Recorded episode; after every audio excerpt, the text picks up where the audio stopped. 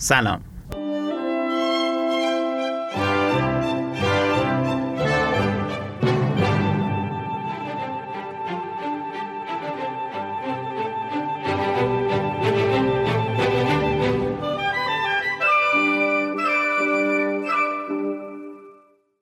من فردین تحماسبی میزبان شما در رادیو زریر هستم. پادکستی که به مباحث نظری در حوزه معماری می‌پردازه. در هر اپیزود مناره رو روشن می‌کنیم تا با هم بخشی از عرصه معماری رو کمی واضح تر ببینیم. این سیزدهمین مناره رادیو زریره و در تیر ماه 1400 روشن شده. مناره سیزدهم حق نشر یا کپی رایت.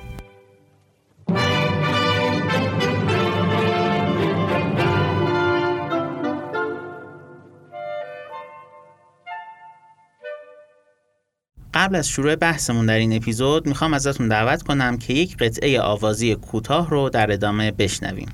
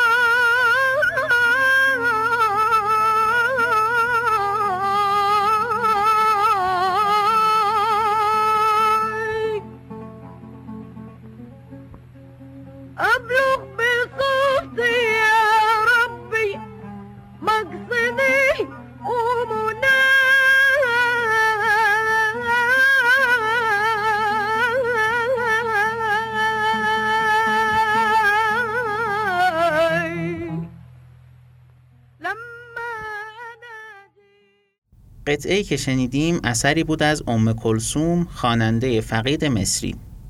چند سال پیش این قطعه در فضای مجازی خیلی دست به دست می شد. دلیلش هم این بود که این قطعه شباهت جالبی داره به یک قطعه آوازی معروف دیگه. ما خیلی وقتا ممکنه با شنیدن قطعاتی که در دستگاه های موسیقی ساخته شدند احساس کنیم مشابه اون اثر رو قبلا جای دیگه هم شنیدیم. در واقع این خاصیت دستگاه موسیقیه. موسیقیدانی که در یک دستگاه موسیقی به خصوص اثری رو خلق می‌کنه مجموعی از گوشه ها رو در اختیار داره و اثر خودش رو با استفاده از اون گوشه ها شکل میده. این دستگاه های موسیقایی و گوشه های اونها در قالب ردیف در اختیار همه موسیقیدان ها هست. برای همین هر موسیقیدان ممکنه اثری رو خلق کنه که با برخی از آثار دیگه در یک دستگاه مشترک قرار بگیرن یا احیانا از گوشه های یکسانی بهره ببرن.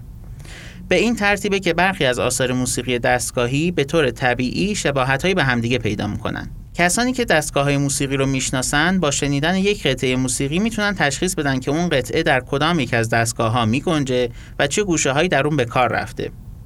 به این ترتیب آوازی که ابتدای این اپیزود با هم شنیدیم شباهت جالبی با یک قطعه آوازی معروف داره که الان می‌خوایم با هم بشنویم.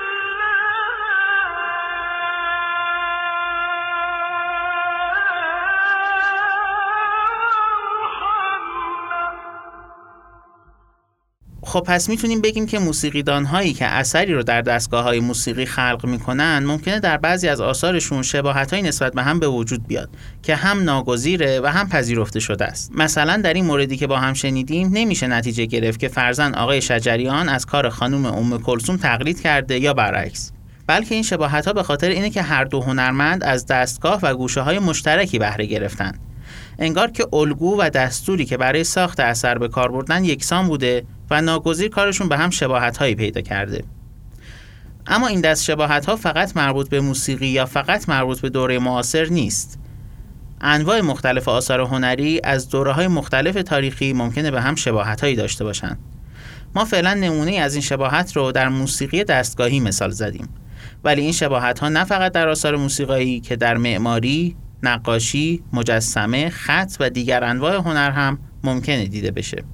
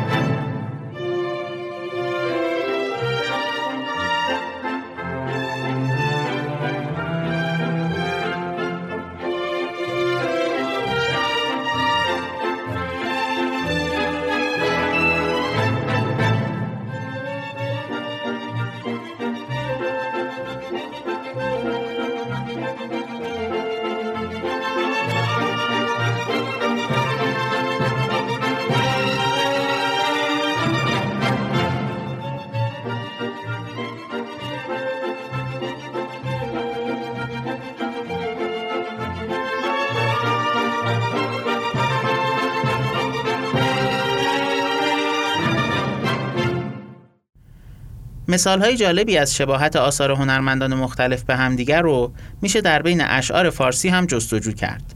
چرا که در بین شاعرای ما شاعرانی هستند که آثارشون شبیه به آثار شاعر دیگه ایه و چه بسا خودشون هم به این شباهت معترف هستند و حتی با افتخار اون رو عنوان می‌کنن. من از بین تمام شاعرایی که میشه شباهت های شعرهاشون رو نسبت به هم بررسی کرد ذهنم به سمت یک نمونه خاص رفته که فکر می‌کنم برای بحث ما هم جالب توجهه همه ما فردوسی رو به عنوان شاعر حماسی و سراینده شاهنامه می‌شناسیم. اما شاید کمتر بدونیم که سرایش داستانهای شاهنامه از فردوسی شروع نشده. قبل از فردوسی شاعر دیگه ای معروف به دقیقی این داستانهای اساطیری رو برداشت و سعی کرد اونها رو به نظم در بیاره. ولی خب دقیقی عمرش به دنیا نبود و خیلی زود فوت کرد. وقتی فردوسی کارش رو شروع کرد دقیقی هزار بیت از شاهنامه رو سروده بود. و نکته جالب اینه که این هزار بیتی که از دقیقی به جا موندن از نظر ویژگی های شعری خیلی شبیه به ابیاتیه که فردوسی بعدها سروده. یعنی فردوسی با اینکه چند سالی بعد از دقیقی مشغول شاهنامه میشه انگار که شعرش رو خیلی شبیه و نزدیک به شعرهای دقیقی می‌نویسه. این شباهت تا حدیه که فردوسی در بخشی از شاهنامه خودش هزار بیت دقیقی رو هم عینا آورده. یعنی ما در میانه شاهنامه فردوسی هزار بیت رو می‌خونیم که خیلی شبیه ابیات فردوسیه. اما در اصل شاعر اونها دقیقی بوده. خب این شباهت هم می‌تونه برای ما محل سوال باشه. چرا فردوسی از ویژگی های شعر دقیقی تقلید کرد؟ آیا این تقلید چیزی از ارزش کار فردوسی کم نمی‌کنه؟ چرا صورت شعر فردوسی با صورت شعر دقیقی مشابه شده و مثلا چرا به صورت شعر حافظ و سعدی نزدیک نیست؟ خب با این مقدمه و این سوالا می‌تونیم کم کم وارد بحث اصلی این اپیزود بشیم. اما قبلش یه قطعه موسیقای دیگه هم هست که برای تکمیل مقدمه ازتون دعوت می‌کنم با هم بشنویم.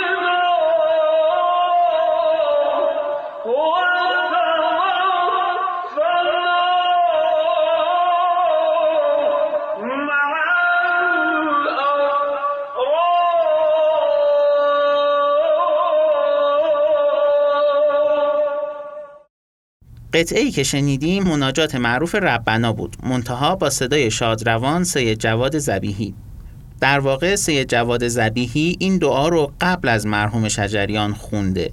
اما امروز بیشتر ما ربنا رو به صدای شجریان می‌شناسیم نه زبیهی و خیلی ها ممکنه یادشون نباشه که پیش از شجریان سید جواد زبیهی بود که این مناجات رو خوند. خب این خودش خیلی پرسش برانگیزه.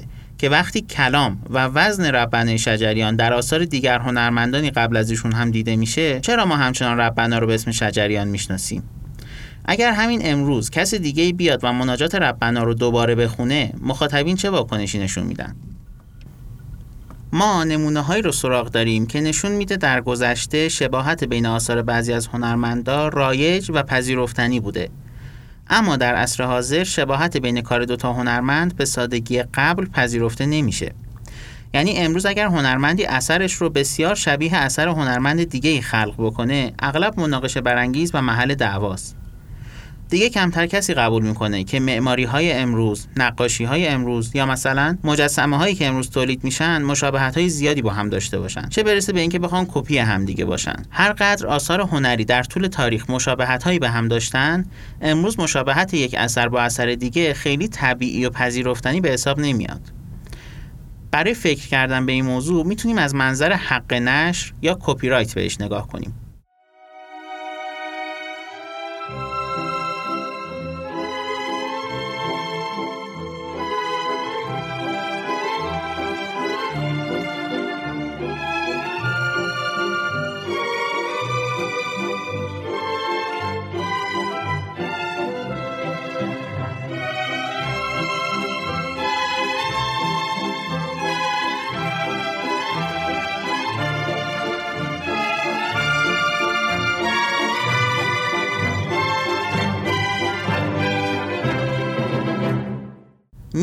انسانها برای سالیان سال ابزار می ساختن، نقاشی می کشیدن، مجسمه و ساختمون می ساختن و از غذا در خیلی از موارد هر یک از آثار شبیه به حداقل یک نمونه اثر دیگه در می اومد. یعنی اگر آثار هنری رو خصوصا اونهایی که هم دوره و هم سرزمین با هم هستن واکاوی کنیم در خیلی موارد مشابهت های بین اونها می بینیم. اما بعد از این همه سال اولین بار در انتهای قرن 18 میلادی بود که انسانها مجاب شدند باید برای کنترل کردن این مشابهت ها چاره ای دست و پا کنند. این عدد قرن 18 میلادی رو یادمون باشه یعنی انسان ها برای هزاران سال آثاری رو پدید می آوردن و از چهار هزار سال قبل هم با چیزی به اسم قانون آشنا بودند. اما تازه در حدود 200 سال پیش بود که تصمیم گرفتن در مورد مشابهت برخی آثار نسبت به هم قانون بذارن اصل ماجرا هم از چاپ شروع شد. در اواخر قرن هجدهم قانونی در امریکا وضع شد که هدفش آثار چاپی مثل نقشه ها، نمودارها و کتاب ها بود.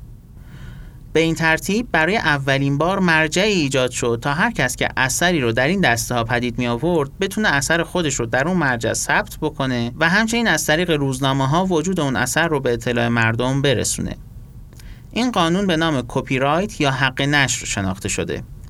به مرور هشدارهای مرتبط با قانون حق نشر روی کتابهای چاپی هم درج شد تا خواننده کتاب هم حواسش به حق نشر پدید آورنده اثر باشه. این اولین جاییه که می‌بینیم انسانها تلاش می‌کنند به شکلی ساختارمند از حق نشر معلف سیانت کنند. این هم می‌تونه سوال جذابی باشه که چرا مسئله حق نشر اولا بعد از سالیان سال ناگهان در قرن 18 هم برای انسانها مهم شد. یعنی مثلا چرا در قرن 13 هم یا اصلا قبل از میلاد اینطور نبود؟ و دوما چرا مسئله حق نشر از ادبیات شروع شد؟ مثلا چرا از نقاشی یا معماری شروع نشد؟ احتمالا این از اون سوال که از وجوه مختلف میشه بهش جوابهای مختلف داد. ما در این بحث می‌تونیم یکی از این وجوه رو با هم مرور کنیم.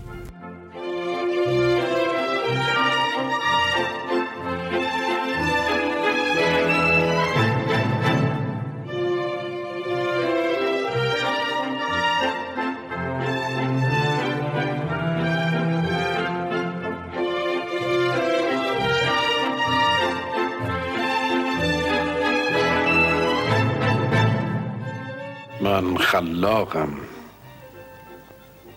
بالاترین منصب را دارم.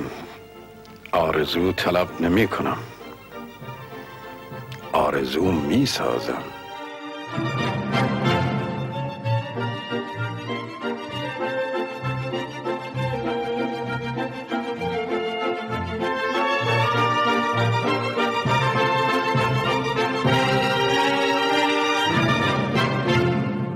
اجمالا می‌دونیم که در اواخر قرن چهاردهم و اوایل قرن 15 میلادی بود که اروپایی ها موفق شدند چیزی بسازند به نام کاغذ. اینطور که ما می‌دونیم فناوری ساخت کاغذ شبیه به شکل امروزی از کشور چین سر برآورد و بعد به کشورهای مسلمان رسید. مسلمون ها هم این فناوری رو با اقلیم سرزمین های خودشون متناسب کردند تا اینکه بعد از چند قرن اروپایی ها این فناوری رو از کشورهای مسلمان یاد گرفتند. بنابراین در اروپا ساخت کاغذ شبیه به چیزی که ما امروز می‌شناسیم تازه از انتهای قرن چهاردهم شروع شد. به فاصله کمی هم بعد از اون فناوری چاپ هم از کشورهای شرق آسیا مثل چین به اروپا راه پیدا کرد. در واقع در میانه قرن 15 هم اروپا هم فناوری تولید کاغذ رو یاد گرفته بود و هم فناوری چاپ روی کاغذ رو. حالا وقتی ما از قانون حق نشر صحبت می‌کنیم می‌بینیم که تنها حدود 300 سال بعد از اینکه اروپایی ها به فناوری کاغذ و چاپ دست پیدا کردند قوانین مربوط به حق نشر در حوزه ادبیات شکل گرفت میشه اینطور پیش بینی کرد که با پیشرفته و ارزون شدن چاپ و کاغذ در اروپا تعلیف و تکثیر کتاب ها انقدر زیاد شده بود که انسان ها فکر کردن برای جلوگیری از تقلید کتاب ها از روی همدیگه باید یه چارچوب براش داشته باشند. به این ترتیب بود که اولین قانون حق نشر به فاصله کمی بعد از فراگیر شدن چاپ و در ارتباط با کتاب ها و آثار چاپی به وجود اومد نه انواع دیگه از آثار.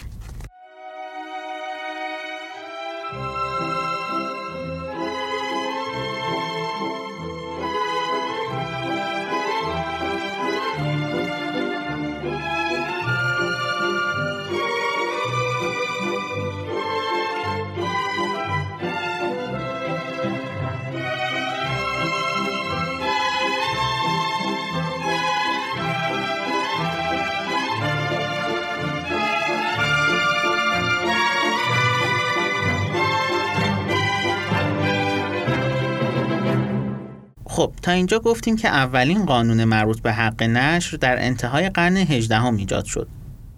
امروز خیلی از کشورها قوانین مربوط به حق نشر رو پذیرفتن و اعمال می‌کنن. این دسته از قوانین در طول زمان پخته تر شدن و دیگه دامنشون فقط کتاب ها و آثار چاپی نیست.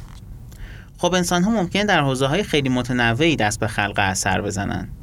یه سری از این حوزه ها احتمالا برای ما آشناتر هستند مثل موسیقی، نقاشی، مجسمه، طراحی صنعتی، معماری و حوزه های از این دست.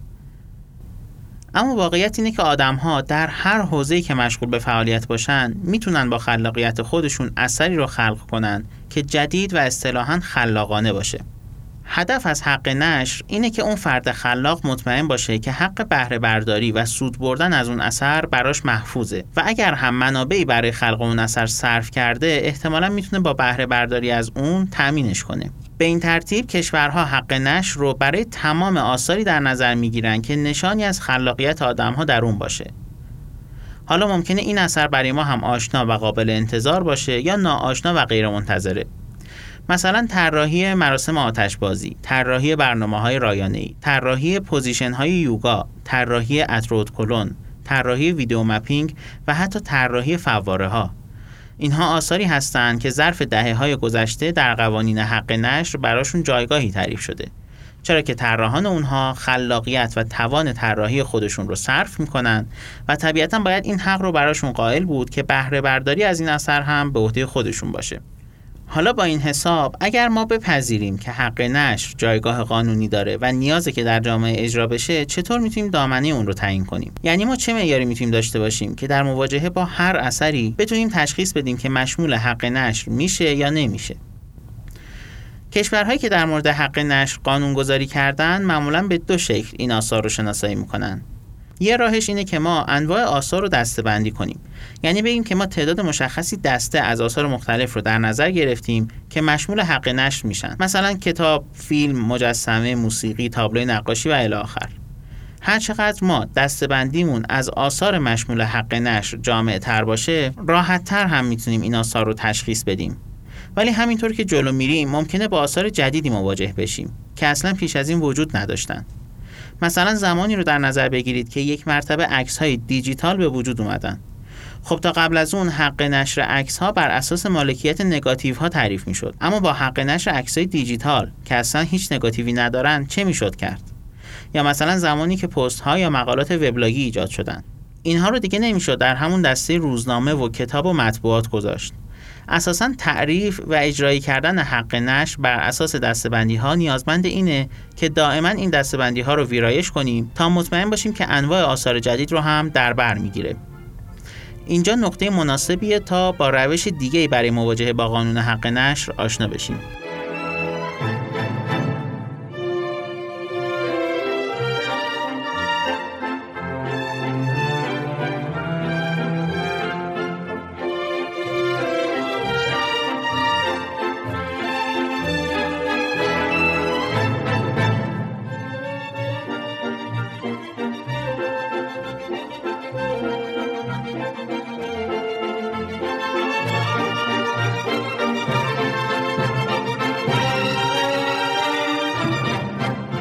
روش دوم مواجهه با حق نشر اینه که بیایم با استفاده از مفاهیمی از پیش تعریف شده مشخص کنیم که چه آثاری می‌تونن مشمول حق نشر بشن. یکی از این مفاهیم رو خودمون هم تا اینجا زیاد ازش اسم بردیم. خلاقیت.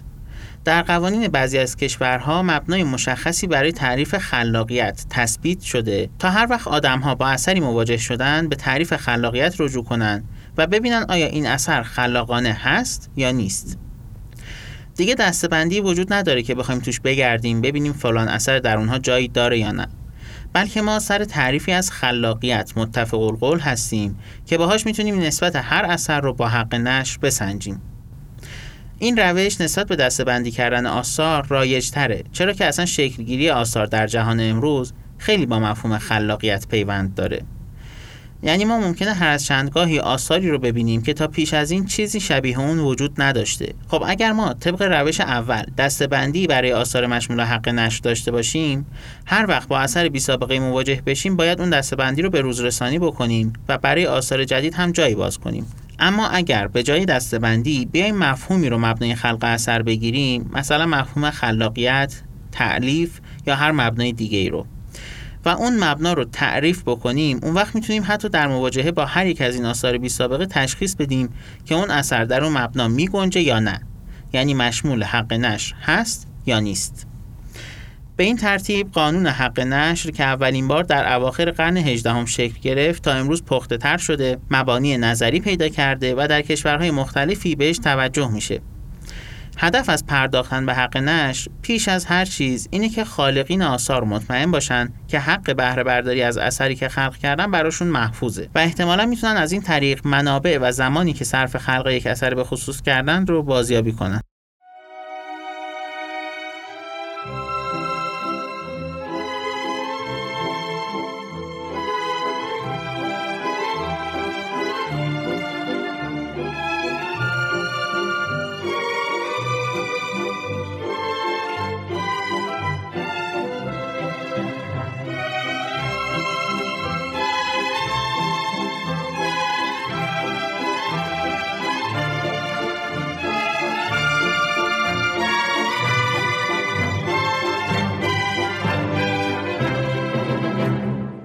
اینجای بحثمون در مورد حق نشر و ضرورت اون صحبت کردیم.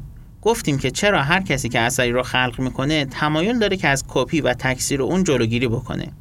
خیلی از کشورها هم امروز قوانین حق نشر رو به رسمیت می‌شناسن و اجرا می‌کنن.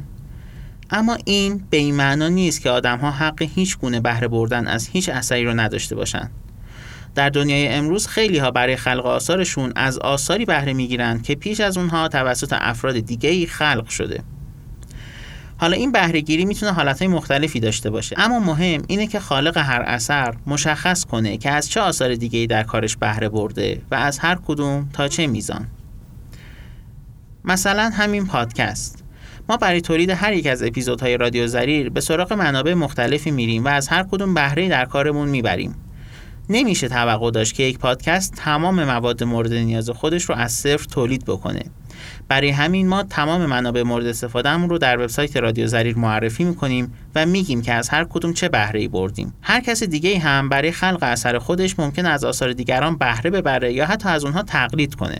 مثلا می‌دونیم که کمال الملک مثل خیلی از هنرمندای دیگه در دوره از زندگی خودش به کپی برداری از آثار نقاشای خارجی میپرداخت.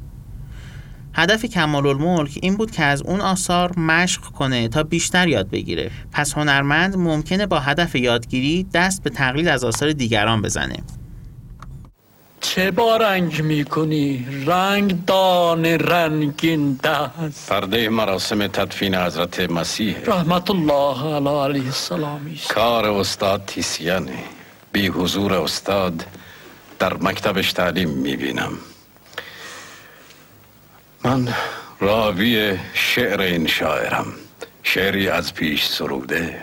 نهایت پرده نقاش باشه ما هم به همین وضاحت می شود. کمتر از اصل نمی شود اگر اصلا اصل و فرعی در میان باشد.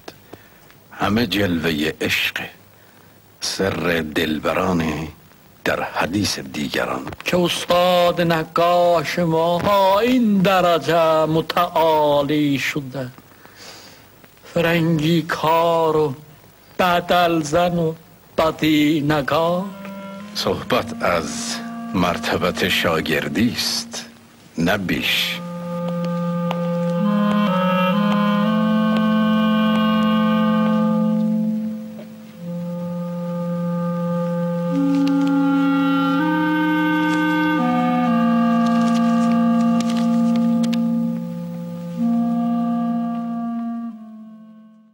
یا اینکه ما در ادبیات خودمون آرایه رو داریم به نام استقبال.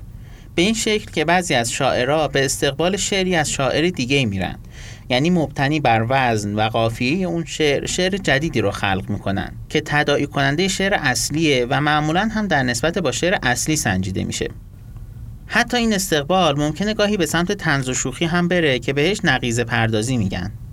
امروز هم هر هنرمند ممکنه از اثر دیگه تقلید کنه منتها به قصد نقد کردن اثر اصلی نقیزه ساختن از اون یا حتی شرح و بست دادن مفهوم اون اثر. پس امروز هنرمند ممکنه به دلایل مختلفی از آثار بقیه هنرمندای همدوره یا پیشین خودش تقلید کنه.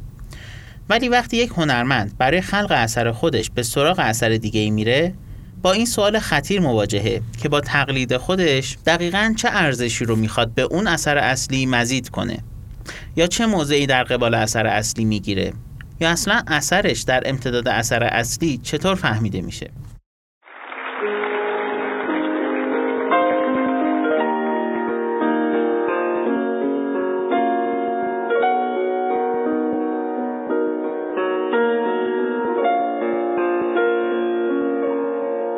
بوی عیدی بوی تو بوی کاغذ رنگی بوی تنده تپش قلب من از دیدن تو. بوی عطر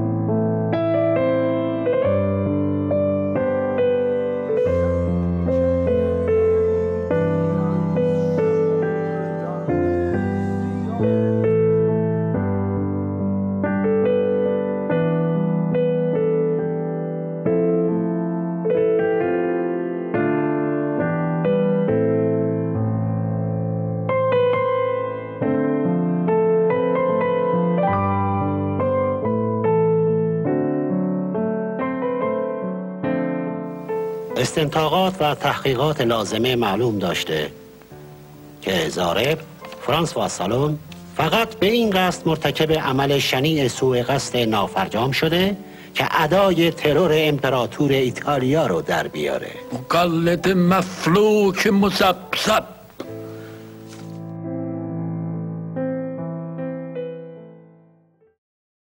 چیزی که امروز از هنرمندا و خالقین آثار انتظار میره اینه که اگر در کار خودشون بهره از آثار دیگران بردند اونها رو دقیق و امانتدارانه معرفی کنند و اگر هم اون آثار مشمول حقوق خاصی هستند اون حق رو به جا بیارن.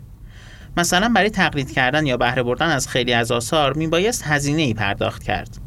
به این ترتیب اگر کسی امروز اثری رو خلق بکنه و برای این کار از محصولات و آثار دیگران استفاده کنه ملزم به اینه که اون محصولات و آثاری رو که در کارش مستقیما تاثیرگذار بودن معرفی کنه و علاوه بر اون حق و حقوق اونها رو هم به جا بیاره. فکر می‌کنم ما توی ایران هر چقدر هم در مورد معرفی کردن منابع کارمون حساسیت پیدا کرده باشیم در مورد به جا آوردن حق و حقوق اونها خیلی حساس نیستیم. یعنی خیلی وقتها از آثار و محصولات دیگران تقلید می‌کنیم و هر چند اونها رو به عنوان منبع معرفی می‌کنیم. اما حق و حقوقی که اونها دارند رو به جا نمیاریم.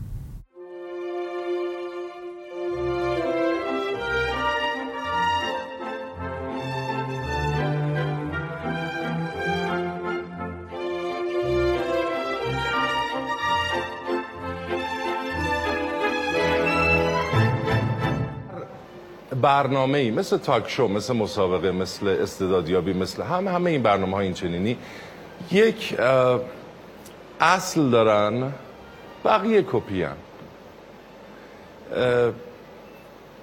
یعنی یه کشوری یه اصل می‌سازه بقیه یه کشورها از رو اون کپی می‌کنن. اصلا چیز عجیب غریبی نیست. اینم کپیه و جزء به جزء کپیه.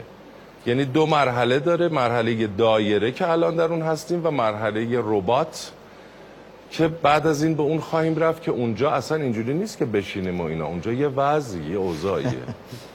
آره. فرق می‌کنه. و سعی کردیم خیلی خوب کپی کنیم. کپی درجه یک کنیم. این خودش مهمه. مهمه یعنی کپی هم باید یه کپی درجه یک درست درمون باشه که ما سعی کردیم این کار رو انجام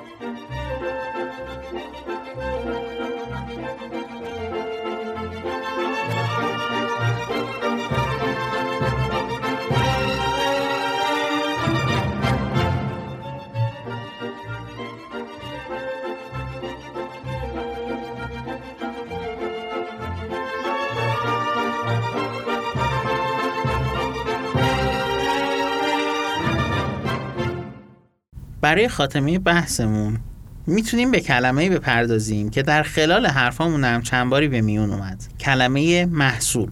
وقتی از چیزی به عنوان محصول نام می‌بریم به حصول اون چیز و حاصل آمدن اون اشاره می‌کنیم. یعنی تلویحا میگیم که اون محصول در اثر یک فرایند به خصوص حاصل شده و می‌تونیم اسمش رو بگذاریم محصول. در واقع اون محصول از مسیری گذر کرده تا به اون صورت در بیاد که ما می‌شناسیم. حالا اگر اون محصول با محصول دیگه مشابهت داشته باشه می‌تونیم این مشابهت رو در قرابت فرایند حصول اون دوتا پیگیری کنیم. یه بار دیگه به مثالی برمیگردیم که در ابتدای بحث پیش کشیدیم. اگر دو اثر موسیقایی که در دستگاه های موسیقی ساخته شدن به همدیگه مشابهت داشته باشند میشه اینطور انتظار داشت که خالقین هر دو اثر از فرایندهای کمابیش مشابه استفاده کردند. یعنی اونها از دستگاه های موسیقی دستورها و الگوهای مشترکی رو به کار بستند و نتیجهش این شده که آثار هر دوی اونها به هم مشابهت پیدا کرده. همینطور اگر شعر دقیقی و فردوسی انقدر به هم مشابهت پیدا کرده به این خاطری که هر دوی این شاعر گرامی در گونه یا ژانر حماسه شعر گفتند. شاعر در فرایند سرودن شعر حماسی دستورها و الگوهای مشخصی رو پیش روی خودش می‌بینه و نتیجهش میشه اینکه آثار هر دو شاعر نسبت به همدیگه مشابهت پیدا می‌کنه. اگر که می‌بینیم پلان دو تا کاروانسرای مختلف از دو دوره و شهر مختلف به هم مشابهت داره به این خاطره که معماران هر دو بنا الگوها و دستورهای مربوط به گونه کاروانسرا رو در فرایند معماریشون دخیل کردند. بنابراین با اینکه هر دو معمار با هم فاصله زمانی و مکانی زیادی داشتند طوری الگوها و دستورهای ساخت کاروانسرا رو به کار بستند که نتیجه کارشون به هم مشابهت هایی داره پس در طول تاریخ همیشه این امکان بوده و چه بسا پرتکرار هم بوده که دو هنرمند اثر یا محصول خودشون رو در مشابهت با اثر یا محصول همدیگه خلق بکنن مثل این میمونه که دو نفر یک مسیر رو پیموده باشن اما با کفش ها و طرز راه رفتن های متفاوت از منظر امروزی ما این مشابهت ها رو میشه با مفاهیم ژانر، دستگاه، گونه، قالب و حتی سبک توجیه پذیر کرد. اما در دنیای امروز مشابهت هر اثر به آثار دیگه به سادگی گذشته قابل توجیه و پذیرفته شده نیست. هنرمند امروزی در نسبت با دیگر هنرمندان همدوره خودش و در امتداد هنرمندان پیش از خودش قرار می‌گیره.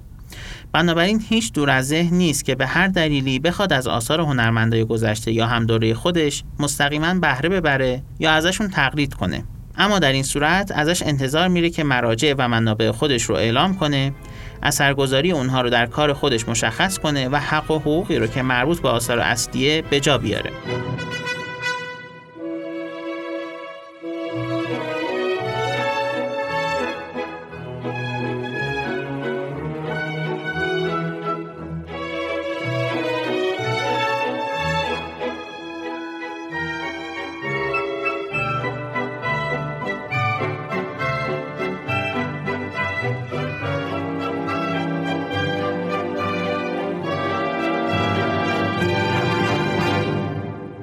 خب بحثمون در این اپیزود کمی به درازا کشید و برای همین من از معرفی یک پادکست دیگه در انتهای این اپیزود خودداری می‌کنم این سیزدهمین اپیزود رادیو زریر بود و متن اون رو گروه نویسندگان تهیه کردن سردبیری این گروه رو خانم سلوا خسروشاهی بر عهده داشته و دیگر نویسندگان گروه به ترتیب حروف الفبا خانم ها الهام پورابریشمی، نیلوفر سالاری و من فردین تحماسبی بوده ایم.